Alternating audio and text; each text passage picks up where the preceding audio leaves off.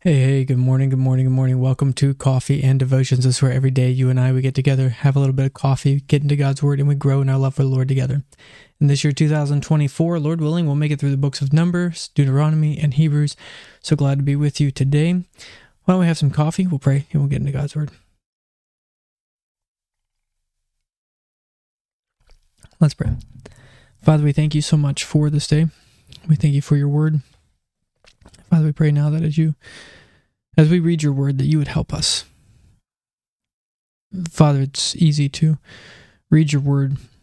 It's hard to have it applied.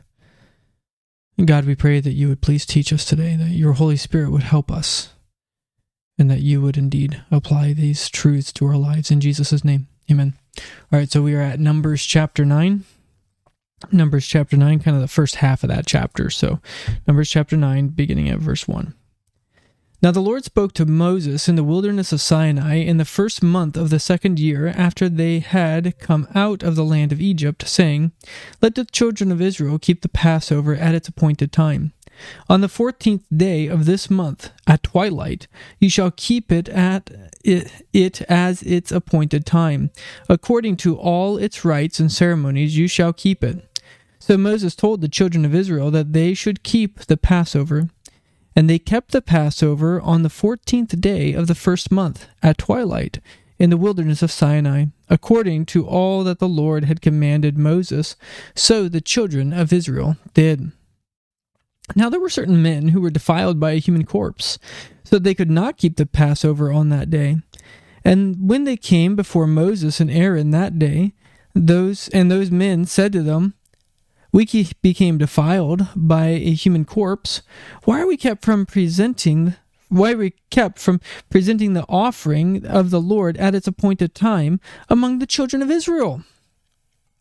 And Moses said to them, Stand still, and I may hear that I may hear what the Lord will command concerning you. Then the Lord spoke to Moses, saying, Speak to the children of Israel, saying, If any one of you or your prosperity posterity is uncertain. Let's, try that again. If any one of you or your posterity is unclean because of a corpse, or is far away on a journey, he may still keep the Lord's Passover on the fourteenth day of the second month. At twilight they may keep it. They shall eat it with unleavened bread and bitter herbs. They shall leave none of it until morning, nor shall nor break one of its bones. According to all the ordinances of the Passover, they shall keep it. But the man who is clean and is not on a journey and ceases to keep the Passover, that person shall be cut off from among his people, because he did not bring the offering of the Lord at its appointed time. That man shall bear his sin. And if a stranger dwells among you, and would keep the Lord's Passover, he must do so according to the rite of the Passover and according to its ceremony. You shall have one ordinance, both for the stranger and the native of the land. So we need to ask ourselves our three questions A, what's this about? B, what's the best verse to summarize this? And C, what are we called to do? All right, so A, what's this about? Well, this is about the Passover, right? The Lord is instituting it. They're in the desert, here in the wilderness, and the Lord is saying, All right, it's the first month. It's a month of Nisan. Uh, it's you're, you're going to take the Passover, and so here's the regulation. So so they do it, right? So that's that's what the Lord's commanded them. But then, interestingly, right, they keep the Passover in uh, in the wilderness of Sinai according to all that the Lord commanded Moses. But in verse 6 through 7, there's some guys who go, Well, what about us? Maybe it's their uncle, maybe it's their mother. Somebody died and they, they touched a dead body and they're like, Do we not get to take the Lord's Supper? And Moses says, hey, up, up, Hold on, boys. Let me go stand stand here. Let me go talk to the Lord and I'll find out. Right? That's a good question. I don't know. So Moses is the mediator, so he goes and he talks to the Lord. And the Lord tells him, There's a makeup day. Don't worry right? Not the first month, but the second month. They could do it on the second month. Same prescriptions, same laws, same everything. Uh, but if they, for some reason, were on a journey or they were unclean, something like that, so they couldn't celebrate the Passover at the normal time, there's a backup date. Okay, so I don't want to purposely keep people from the sacrament, right? It's, kind of what's going on here, right? But someone was clean and someone wasn't on a journey and they just decided, I don't really want to take the Passover, right? They're to be cut off. Why though? This is the interesting question.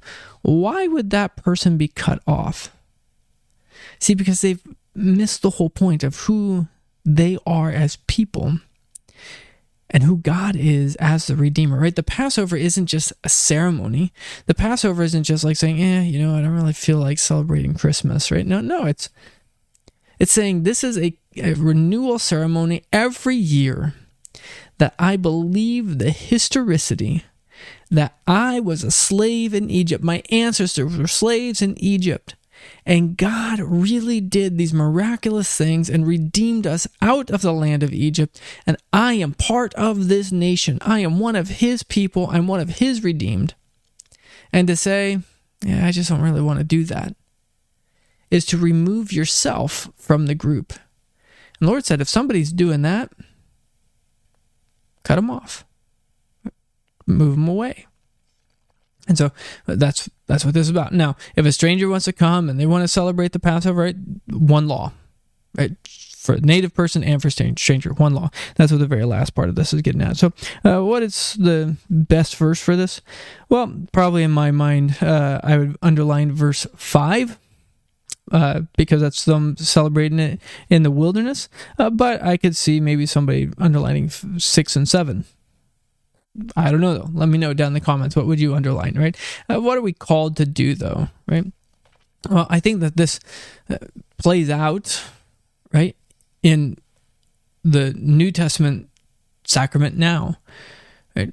What was the Passover pointing to? The Passover was pointing to our redemption in Jesus Christ. And so we partake of the Lord's Supper, not however we want, not willy nilly, but examining our hearts, examining our lives, checking have I rightly discerned the body and blood of the Lord? Am I at odds with people in the church? Right? Uh, is there is there unrepentant sin in my life that I that's ruling over me? But also, right, one of the things that I think is incumbent upon elders to do is for those who have been removing themselves from the worship services and ignoring the ordinances, right? They, they don't come for the Lord's Supper, they don't care about baptism, they're just, they're indifferent, is to formally recognize that indifference that they've made. They're, they're still part of a people's family, and yet saying, you know, if you're going to be a part of the people, you got to actually be a part of the people. And this is a really difficult thing to do, right? I don't think it should be done hastily or without any type of pastoral care and working with families on this. But the point is, many, many, many churches' rolls are filled to the brim with a whole bunch of people who never actually come to worship, who never partake of the Lord's Supper, who ignore the appointed times for the sacraments because it's just not that important to them. But this is at the heart of who God is as our Redeemer and us regularly partaking. So, as often as we eat and drink, right, we remember the redemption and that He's going to come again. And to not care about that is a visible sign of where somebody's heart may be.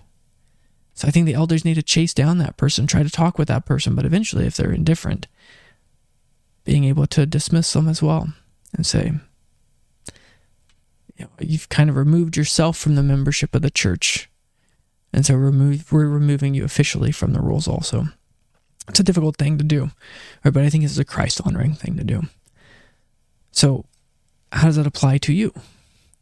Man, drink deeply of that cup, right?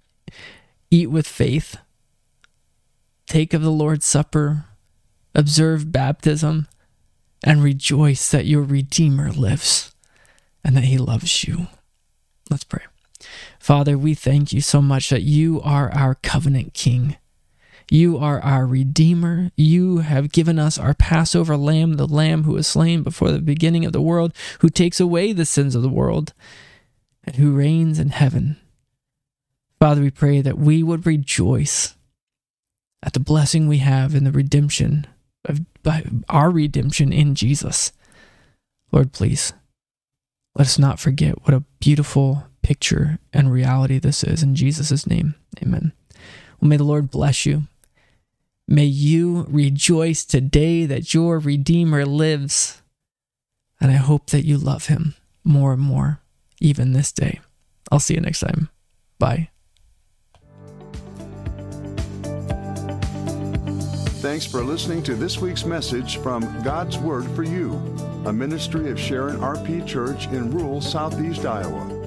We pray that the message would be used by God to transform your faith in your life this week.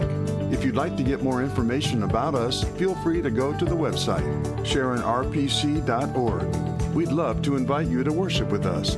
Our worship time is 10 a.m. every Sunday at 25204 160th Avenue, Morning Sun, Iowa 52640. May God richly bless you this week.